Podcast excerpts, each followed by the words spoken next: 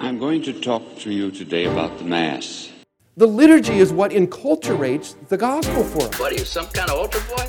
And, and it enculturates it into our day to day life, our, our day to day existence. It's pretty dang exciting, huh? We're called not to some crapshoot called life, but to an adventure in fidelity that beckons us to cast out to the deep. Okay. Hey, guys. Hey, Jesse. Hello, Jesse and Chris. This is going to be the first time we do this intro, and then we're not going to have to do it again, okay? Deal?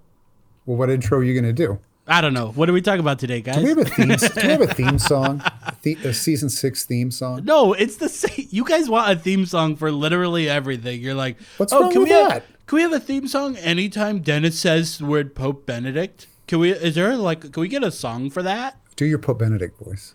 I don't want to. We think we should edit that out because it's not very nice to hear Jesse talk in angry ways. I know. I don't even think that's that good, but Jesse always loves it. It is dead on. I love it oh so much. Oh my goodness. So, well, hey, we're going to spend this season talking about how to celebrate the Mass authentically and traditionally. But before we actually talk about the Mass, I guess there's a number of things we could say about things you need before the Mass can even start, like vestments and altars and linens and your favorite topic and mine, Ontology. ontology of the church building. Okay, now Right, we, we have talked about this. Before. Sacred space. No, The Well- skin for liturgical action. no, boo! Gosh, you guys know how to. No, Press no, my no, Uh, simple beauty. Before we get you uh, uncorked for saying this, uh, yeah, right. The, what we want to say is before you know mass starts, there's a lot that has to take place beforehand, right? You just don't at bam 10 a.m. Sunday morning, everything is going to be excellent and beautiful and traditional and nourishing and glorifying of God and fruitful and all the rest. There's a lot that takes place before that to make that happen. And so we want to, uh, before Mass starts, we want to lay some foundations. We want to talk about the uh, church and the furnishings, the appointments. We want to talk about the preparation of the ministers.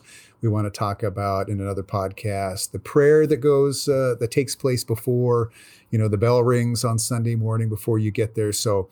Uh, one of the ingredients for an awesome liturgy is preparation. So we want to spend a few podcasts doing that. So, anyways, Dennis, you were talking about the Yeah. uh, what could be church. left to say about church architecture after all the many times we've talked about this? I can see Jesse's already feeling anxious about this. Yeah. I'm just- pillars. Can we do a quiz? I thought we were doing a quiz. No, no quizzes. hey, be careful what you ask for. Yeah, you'd give me a quiz on architecture. now, the uh, church architecture stuff I've talked about many times about a lot of things, but recently Chris and I uh, decided I would write a little piece for the Adoremus Bulletin about how you can actually pull the theology out of the church's liturgical books, right? We say that about the Liturgical Institute a lot, that the theology of liturgy is found in the books. And I had to spend a lot of time looking at the actual book that was about church design, which is the rite, or now called the order of dedication of a church and altar. Yeah, I've always thought, uh, maybe I've said this before for any prospective students out there, is like the Liturgical Institute is a liturgical great books program because it begins with uh, Your books. the text itself. yeah, Oh, you know, Chris's the books books. that we've written. No, no, no. No, those are so secondary and tertiary and down the line. You know, that's those are clear afterthoughts. Sort of in the line of David Fagerberg. I mean, the primary source of theology is the celebration of the liturgy. And I suppose the next closest thing you can get is the actual rites books themselves, because they are the source of the church's theology. And so that's where we start. What does Dr. Fagerberg call those kinds of books? Theologia Prima. Prima. prima, Prima, right? prima donna, I think he calls it. well, it. yeah, prima is just first or primary. We get that word from that, right?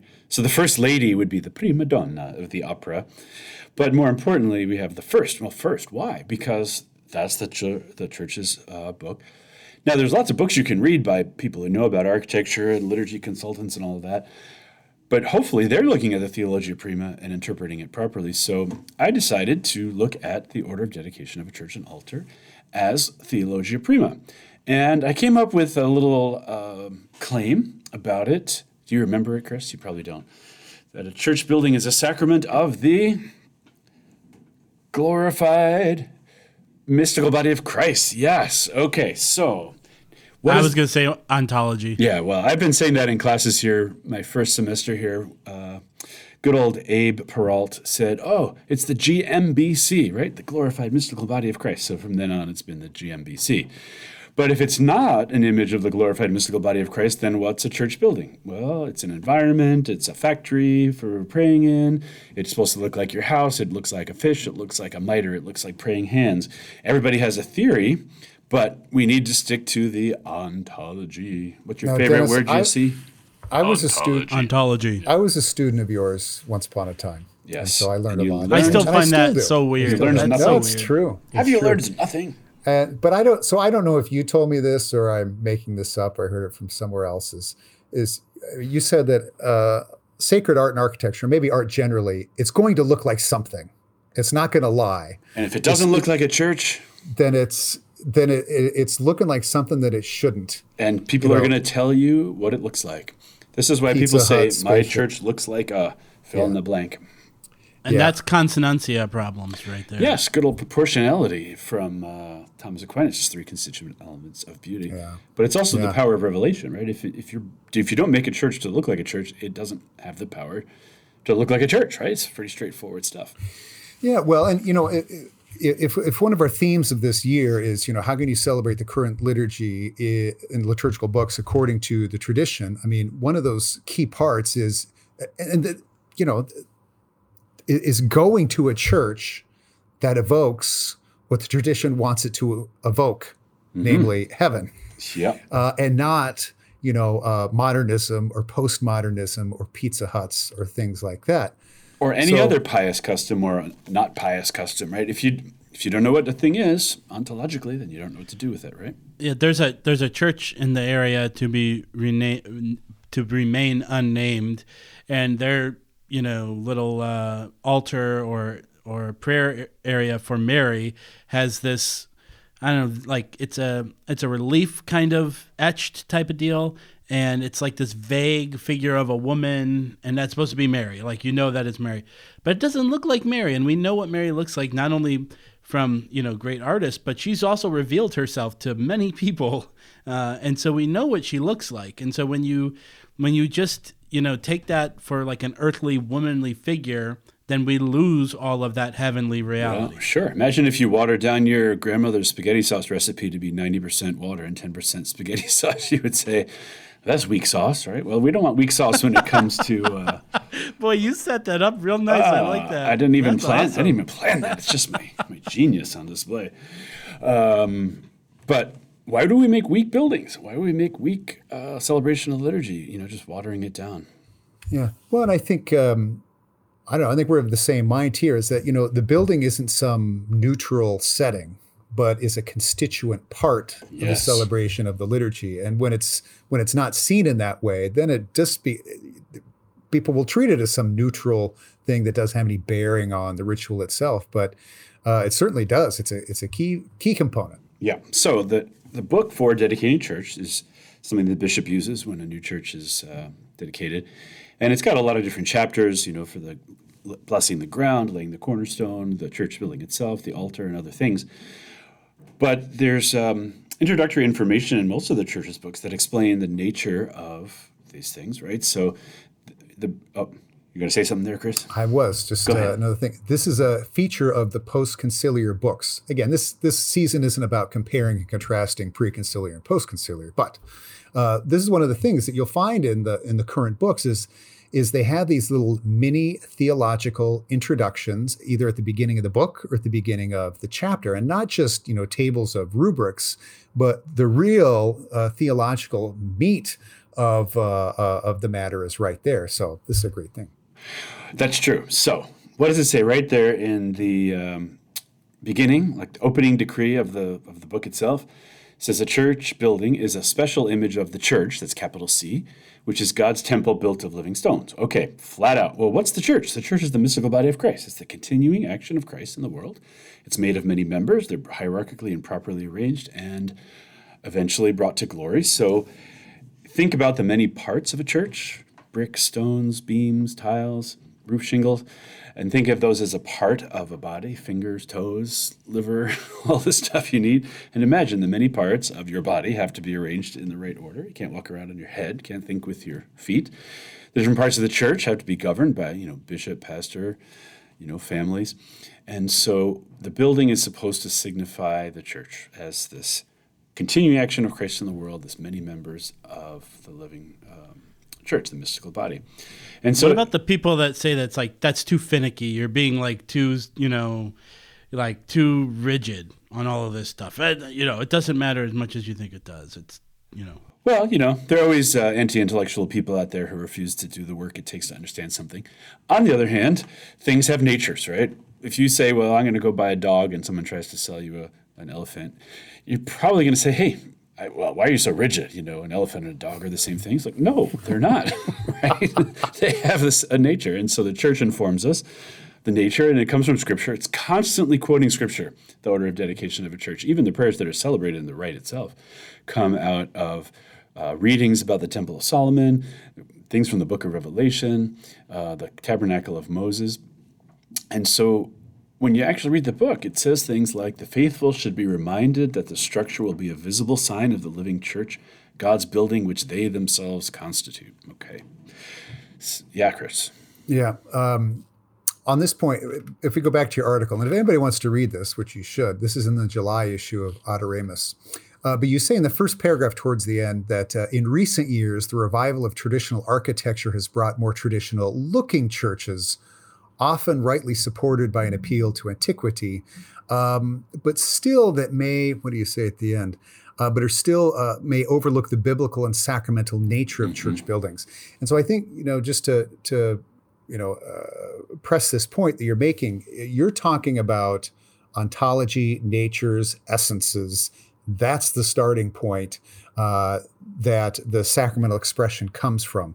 So something that just might look pretty or old or something like that, that's not the litmus in the mind of the church as to what makes a beautiful church. It has to begin somewhere else. Right. So um, Hans Balthasar talked about the romantic movements in architecture where they have emotional attachments to older things. And he says, hey, that's fine as far as it goes because the theology comes with it. You know, if you photocopy Thomas Aquinas, and then read it, you're going to have the theology of Thomas Aquinas, but it's not going to invent new theology, right? So bringing things from the past forward is is good as far as it goes, but boy, isn't it even better to understand the principles that the old things embodied, and then live freely uh, with them, living in that um, free system to invent without losing uh, the content.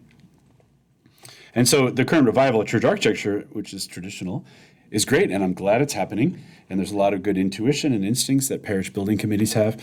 Um, but it's very rare that you'll see someone say, "Oh, I built it this way because of Scripture, because of the Garden of Eden, because the the Book of Revelation, because of the Temple of Solomon, because of the reference to columns in the in the Scriptures."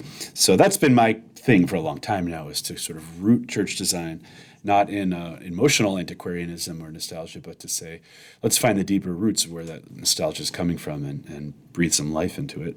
That's a good example of that is the the apse at the Josephinum, the one that they just redid. Uh, Saint Tiberius is that the name of the chapel there? Uh, yeah, it's something yeah. like that, but it's or not Turibius. Turibius. Turibius. Turibius. And you know, the originally they had all of the minor orders painted in there. Well, you know the minor orders don't exist anymore so instead they replaced them with significant saints but they use different images referencing the minor orders in the apse and in the design of it as well as a call to the you know original uh, design. And so i thought that was kind of cool that they incorporated that not just for design's sake or you know but it meant something. It meant something for that particular chapel. Right. Say you have a favorite hymn with wonderful verses and you want to add a verse in the middle that has something to do with some insight John Paul had or something.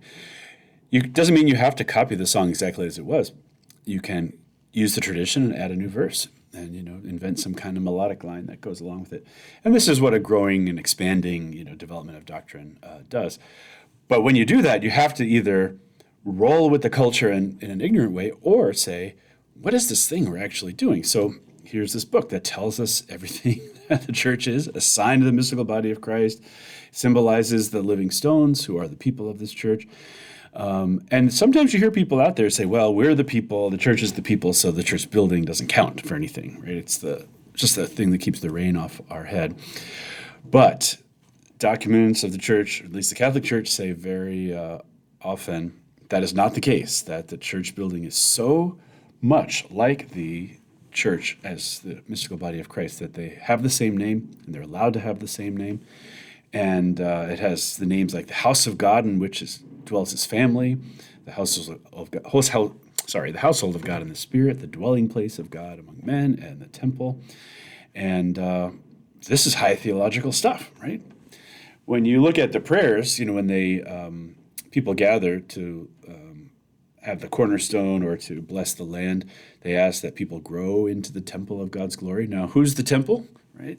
Jesus was t- speaking of the temple of His, himself, body, his, body. right? So you see that equation of the, the building and the mystical body, even uh, you know back that far uh, along.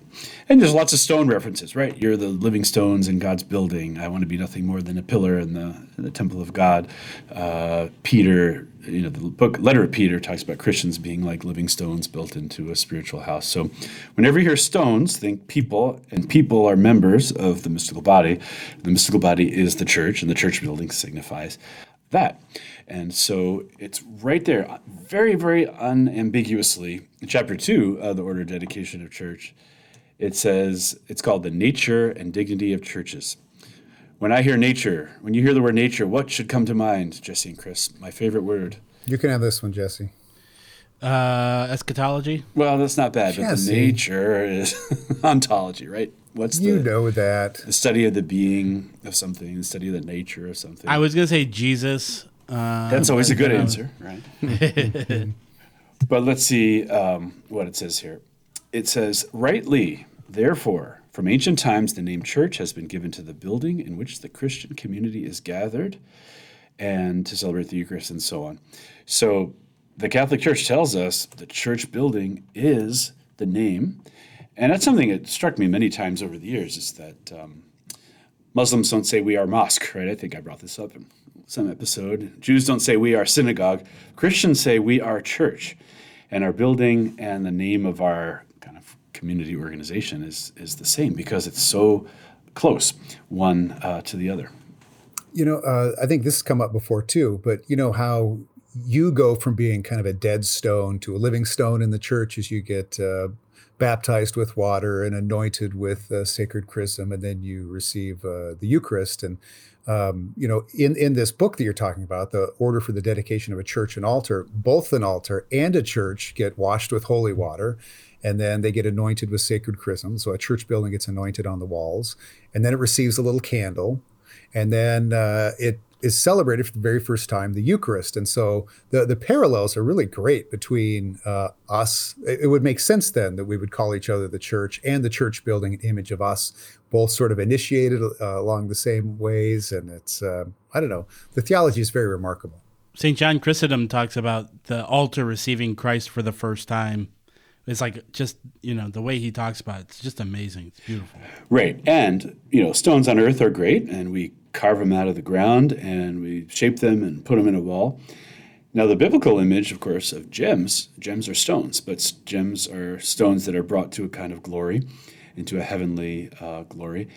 And so you think about yourself or the great image of iron plus fire. Iron is sort of dull and dark, but you add fire to it in the in the uh, blacksmith shop, and it starts to glow with this light.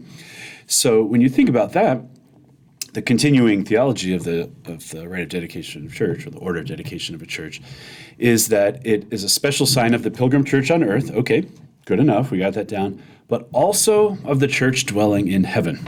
That's the dedication of the cornerstone, uh, paragraph two.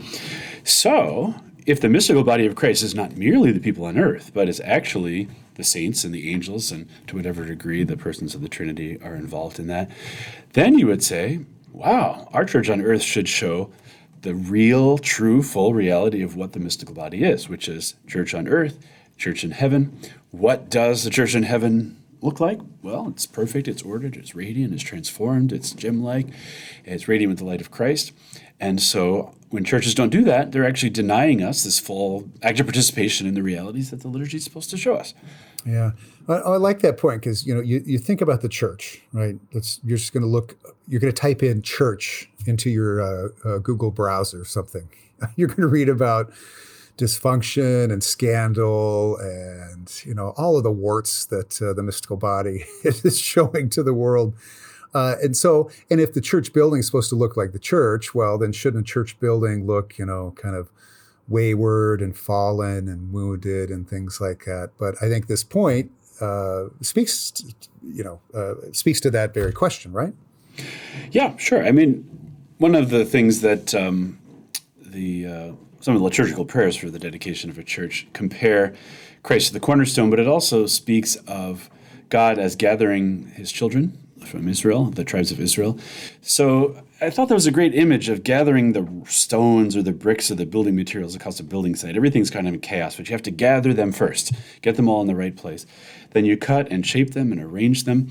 And sometimes that gathering process is a little messy. You know, a stone cracks or it's got a little needs a little filing. So we shouldn't be surprised that the mystical body is not perfected yet.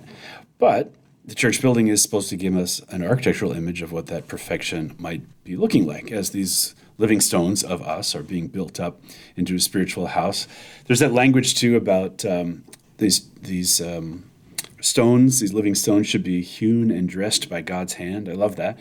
God's the stonemason who's chipping off the rough edges and carving everything to fit and exactly. And the Savior Mason's hammer. The Savior Mason's hammer is the same thing. That's from. And we talked about too uh, on a previous podcast about the liturgical telos of a tree is to be turned into a crucifix, or you know, yeah, or an so- angel or a beam for the roof of a church. Yeah. And so, while creation itself is still fallen, we we can see it perfected, you know, in in the heavenly glory. You know that uh, it's it's in that chapter in the Spirit of the Liturgy by Ratzinger Dennis where he talks about that, where that in between time between already and not yet, and he's talking we're not in a completely uh, unredeemed world, and we're obviously not in heaven. And he says the temple is still under construction, which I think is a great line. And I, that you know we're still being fitted together by the master mason's hand, who is God, and so.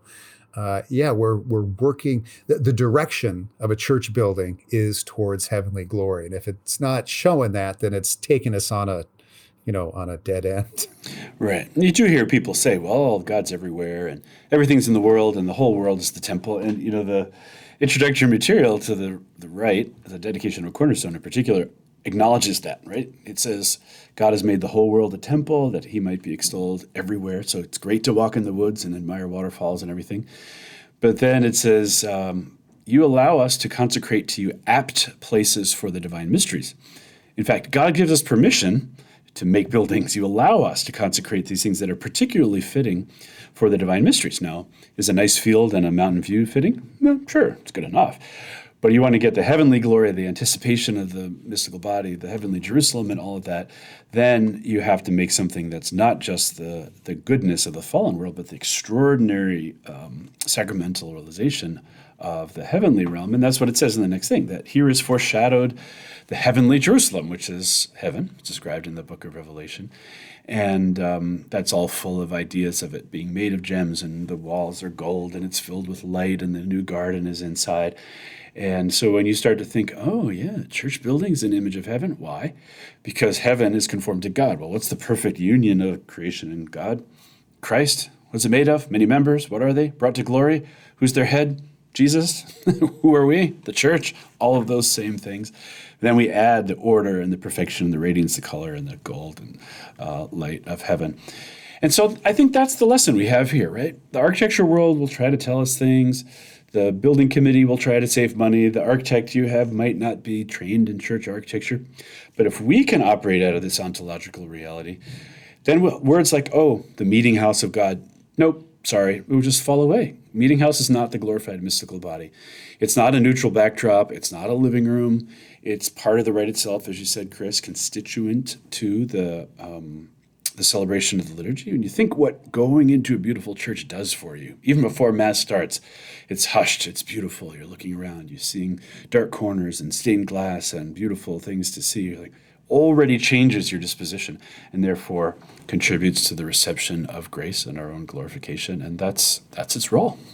Now, Dennis, this is uh, this is really all good highfalutin theology and whatnot, but can you just um, just like paint a mental picture for me and for the listeners about, uh, I mean, translate it into visible, tangible things. I mean, so if I go into a church that's built along these lines, uh, out of theological, liturgical, ontological sources, what will I see um, when I go in? Well, according to your budget and the capacity of your parish, you will see a building that is obviously important with a high level of craft. It'll have a tall ceiling. There are some architects who who try to insist that it should be at least as twice as tall as, as it is wide in order to give you that sense of verticality. It will be processional, you know, it'll have an aisle. It'll be altar dominant, which is very important. And the altar itself will be so fabulous, so enriched, made of such fine material, such high level of craft, inset mosaic, sparkling gold, that it does what an altar is, which is the image of Christ standing amidst his people. And then it might be extended out through a mural on the wall or some statues to show the heavenly beings who are members of that um, body. And then it provides ample place, of course, for the earthly members of that body. And every corner should have something that's worth investigating. This is something architect James McCrery taught me many years ago. He said, Good architecture and art, too, always reward you for close inspection. Hmm. The closer you get, the more you should see the more layer, the more detail. Hmm. And if it doesn't, then you've done okay. But if it does, then you've really thought it out. Even the tiles on the floor. Are they the streets of the heavenly Jerusalem, or are they just the cheapest carpet you can buy that the vacuum cleaner will not have uh, resistance to? Uh, would the, the walls painted beige like a builder house in a development in your neighborhood, or we made a special way to pick paint colors, textures, materials, even something as simple as putting a little marble slab that costs $10 on the windowsill will completely change your experience of a church rather than just painted drywall, which will crack uh, when plants are put there and the water spills out of them. Um, that's it. How do you make it glorified, heavenly, colorful, and an image of the mystical body of Christ? And there's an infinite number of ways to do that. But if you don't start with the ontology, then you're getting off on a bad track uh, to begin with. Well, see, I think this is great. I mean, again, if you want to respond to Traditionis Custodes and you want to uh, answer the Holy Father's call, then one of the ways that you're going to do it is to help uh, create a church, and I'm not going to say environment, but a uh, a place that uh, that is guided by uh, the books, in this case, the order for the dedication of a church and altar. I mean, so that what you're describing here, you know, isn't uh, what in this letter he uses the word uh, eccentricities. This is not Dennis's idiosyncratic uh, uh, tastes or. Although God knows I have a lot of them. yes, you do. That's another podcast or two. Uh, I mean, this is what the books say. This is what the books prescribe to be to be built, and so I think uh, part of the you know part of the uh, setup for one of these uh, kind of the perfect mass and every mass is perfect because jesus is perfect but you know for us to do our part is going to be providing a place to the faithful uh, that is awesome. Yeah. And this is the minimum right? Starting with this theological understanding is the minimum and then it should be even brought to higher and better revelation. And this is why churches from the past even though they often don't look like each other, all seem to look like churches, whether they're Gothic or Baroque or Romanesque or early Christian, because they're all working out of this ontological understanding. It's when we forget the nature of the church that the eccentricities uh, happen. And so we can have the greatest possible variety as long as we stay with the idea of what a church is. And that is not a limitation on our freedom, but is actually the precondition for freedom. I'm still I'm still processing how I'd feel if I was trying to buy a dog and somebody gave me an elephant. I'm still on that thought. Still bad thing. well, right. But if you wanted an, a dog, you could have an infinite number of dogs. You could have a German Shepherd or a Poodle or a Beagle, and then you you could buy hundred different Beagles that are each different from each other, but they're they're in the right category. Same thing with churches. great freedom as long as you stay close to the truth. I'd, I'd like to add one more thing too. You know, in, it, when, in, when we discuss things liturgical, very often we're talking about the rite and how it's celebrated, executed, and things like that. Um, but right, we, we, should talk about us too, right? Because you can have you can have a, a magnificent church building that bears inspection in every corner, but if you know if you're not into that sort of thing and you're kind of flaking out and not paying attention and you know wondering when you know how your how the Cubs are doing, how are the Cubs doing this year, Jesse? Uh, let's not talk about it. Okay. please. Okay. Anyway, um, so I mean, we have to do our part. You know, the liturgy, whether it's uh, pre-conciliar or post-conciliar, requires a formation and intelligence and paying attention and things like that. So I guess I would say um, I remember we had this assignment by Dr. Fagerberg uh, when I was there is is to go to some liturgy and just notice things. And it was amazing the things that you can find when you actually start paying attention. So I would, uh, you know, maybe your church out there doesn't bear inspection, but see if that's the case. The next time you go to your church, notice the steps, the doors, the ornament around the doors, the doorknobs, what takes, how it smells, how it what takes place in the in the narthex, everything. Notice as much as you can about the art and the architecture the next time you go to mass and see if you can't see what the what you know, if the church has been built according to these models, according to this line, what God is trying to convey to us through just the art and architecture. And uh, you might be surprised, you might be disappointed too, but you might be surprised about the, wow, I never knew depends that. Depends on your depends on your church, Chris. well, it certainly does, but again, you can have the greatest church or the worst church, and if you're not bringing anything to the game, then it's a moot point. So see see if you can't start to see something, notice something that you haven't before the next time you go. Mm-hmm. All right, we have a uh, got a liturgy question this week, guys. Another dubia. You're supposed to call him dubia. Okay, we have a dubia. Doobie For the- doo. Can we, have a, can we get a theme? A new Oh my God! theme Please, song? if Just you a ask jingle. for if you ask for one more theme song, Jesse, you're fired. you said in the last podcast that you have a dozen and a half new ideas every single day. I mean, you were you were just you're so fecund. yeah, that doesn't mean I can do them. I just, I just they exist. Hey, Jesse, do we have a liturgy question? We do. Yeah. we do. Be a Mail call! Mail call! Oh, Moses, Moses, why do you question me? Why do you care? Today, we have a similar debate over this. Anyone know what this is, class? Anyone? This question is from Agnes. Who used to be named Kunigunda. Yeah, this is a. That's our. We're changing Kunigunda to Agnes this year. Okay. It's not not Chris's Agnes. It's not my Agnes. It's Agnes. You know. And Agnes says, let me see here. Agnes says, I recently attended mass where the priest did not invite the congregation to do the kiss of peace, yet the congregation still did the kiss of peace. Is this allowed? Why or why not?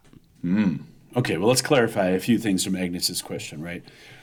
Now, the priest is not required to um, invite people to make the sign of peace, um, but a lot of people are not doing it still because of COVID. So even though churches are open, they're not saying offer uh, sign of peace, and so the people often uh, do it anyway. I have noticed this here on campus and some other places because people are so used to sitting next to their husband, wife, their friend, and they want to shake a hand at that moment, but they have not been invited to by the priest. I have an idea, Chris, but since you are more genius than I, what do you think? I think the answer is they shouldn't do it. I agree with you. If I had a bell, I would ring it. Yeah. Ding. So let's start with the uh, the Thanks. the text. The order of mass uh, says um, after what? After the priest says, uh, "The peace of the Lord be with you always, and with your spirit," and then it says, "Then, if appropriate, the deacon or the priest adds." Let us offer each other the sign of peace, and all offer one another a sign in keeping with local customs, etc.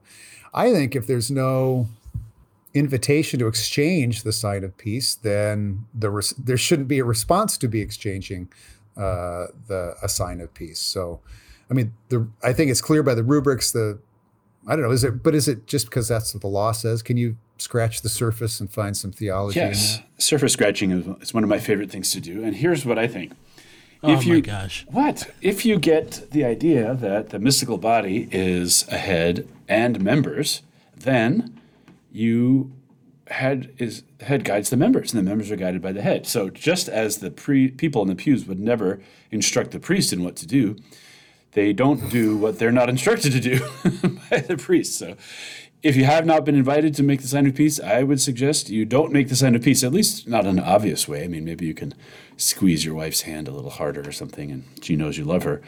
But generally speaking, liturgical actions don't happen in the pews when it's not uh, instructed by, by the head. Hey, here's some other. My legalistic mind is uh, reminded of general instruction of the Roman Missal number 42 on uh, gestures. Okay, so this would be a gesture, wouldn't it? Exchanging the sign. It would, yeah. Yeah. Attention must be paid to what is determined by this GIRM and by the traditional practice of the Roman Rite and to what serves the common good of the people of God rather than private inclination or arbitrary choice. A common bodily posture observed by all those present is a sign of unity of the members of the Christian community gathered for the liturgy, for it expresses the intentions and spiritual attitude of the participants and also fosters them. So I think if you were going to make your decision based on arbitrary choice and not what is given in the uh, in the celebration of the rite, then that wouldn't be according to the uh, mens ecclesiae. So In, don't in do it. similar, sim- in a similar vein, if the priest is doing the preparation of the gifts on the altar, sometimes that is spoken aloud, uh, even though it says that it's not always spoken aloud, even if there's no antiphon or whatever. So sometimes the priest will recite it aloud, and we say, "Blessed be God forever." You're not going to be sitting there if he's doing it quietly, like watching his words to see if you could say, "Oh, blessed be God forever." So you wouldn't do that because it's not spoken to you, so there's no response there. But my other question of clarification is, Chris, you always uh, this goes to your most recent point. You talk about, you know, there are times in the mass where there's personal acts of piety or signs of piety or, you know, whatever. Uh, like if you make the sign of the cross after reception of communion or different things. So there's there's a time and a place for stuff like that where we we don't have to be 100% in union because you know we are we have our individual you know way that we do things. But this would not pertain to that, right? This would not qualify. No, I think it's a public action of the uh, assembled uh, body. So, no, But I think should- it also tells us how important proper liturgical um, actions are because they get so ingrained in us that even when we're not told to make the sign of peace, everybody feels like, oh, we have to do this. So, learning this the right way, every liturgical action, gesture, posture the right way becomes uh, habitual to us. And so, I'm not trying to beat up the people who are doing this. They mean well and they love their neighbor and all, but it's an interesting, uh, interesting answer. All right, Agnes, I hope that answers your question. And if you have a question for us, you can email us at questions at liturgyguys.com or tweet us at liturgyguys. Uh, presumably, Dennis is on Parler still, but I doubt that you check it. DMAX Super Taster at Parler, which I uh, don't ever sign into because I forgot my password. And uh, if you want to ask Chris a question, you might as well just contact Dennis and say, "Could you ask Chris for me?" Yeah, through Parler. Yeah, through Parler. All right, thank you, and God bless. The Liturgy Guys is brought to you by Adoremus, the Society for the Renewal of the Sacred Liturgy, and the Center for Beauty and Culture and Ex Corde, both at Benedictine College.